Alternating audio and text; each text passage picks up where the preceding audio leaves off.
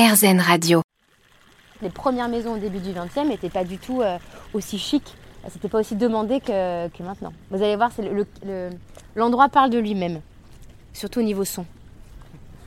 Elle, c'est Élise. Elle est guide touristique à Los Angeles. J'ai fait avec elle une visite à vélo du quartier de Venice Beach, le quartier balnéaire de cette grande ville de l'Ouest américain, bien connue pour son boardwalk, cette euh, immense avenue qui longe l'océan et sur laquelle on peut croiser des surfeurs, des skaters et tout un tas d'athlètes et de sportifs. Mais Venice Beach, ce n'est pas que ça. C'est aussi le petit joyau de Los Angeles parce que un petit peu plus loin de la plage, il y a ces petites rues très paisibles, très arborées, mais aussi ces magnifiques canaux. Venise, ça vient de Venise, en Italie. J'ai demandé à Élise de nous raconter son histoire. Complètement. C'est Abbott Kinney qui est le visionnaire de la ville. C'est lui qui avait acheté le terrain à l'époque et qui avait envie de faire, d'en rendre vraiment. Il avait adoré Venise en Italie, il avait visité Venise et il avait adoré et il avait envie d'en faire la Venise d'Amérique.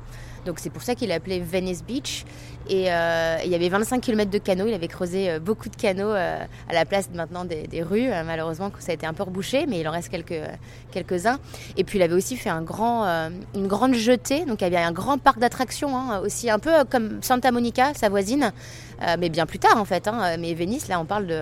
C'était en dix-neuf cent cinq, hein, où il y avait... Euh, Il y avait plein d'attractions, on pouvait, venir, on pouvait venir jouer. En fait, c'était un peu la station balnéaire. Il faut savoir qu'à l'époque, L A se résumait à Downtown L A. Et Downtown L A, on, c'est à une vingtaine de kilomètres de Venice Beach. Hein.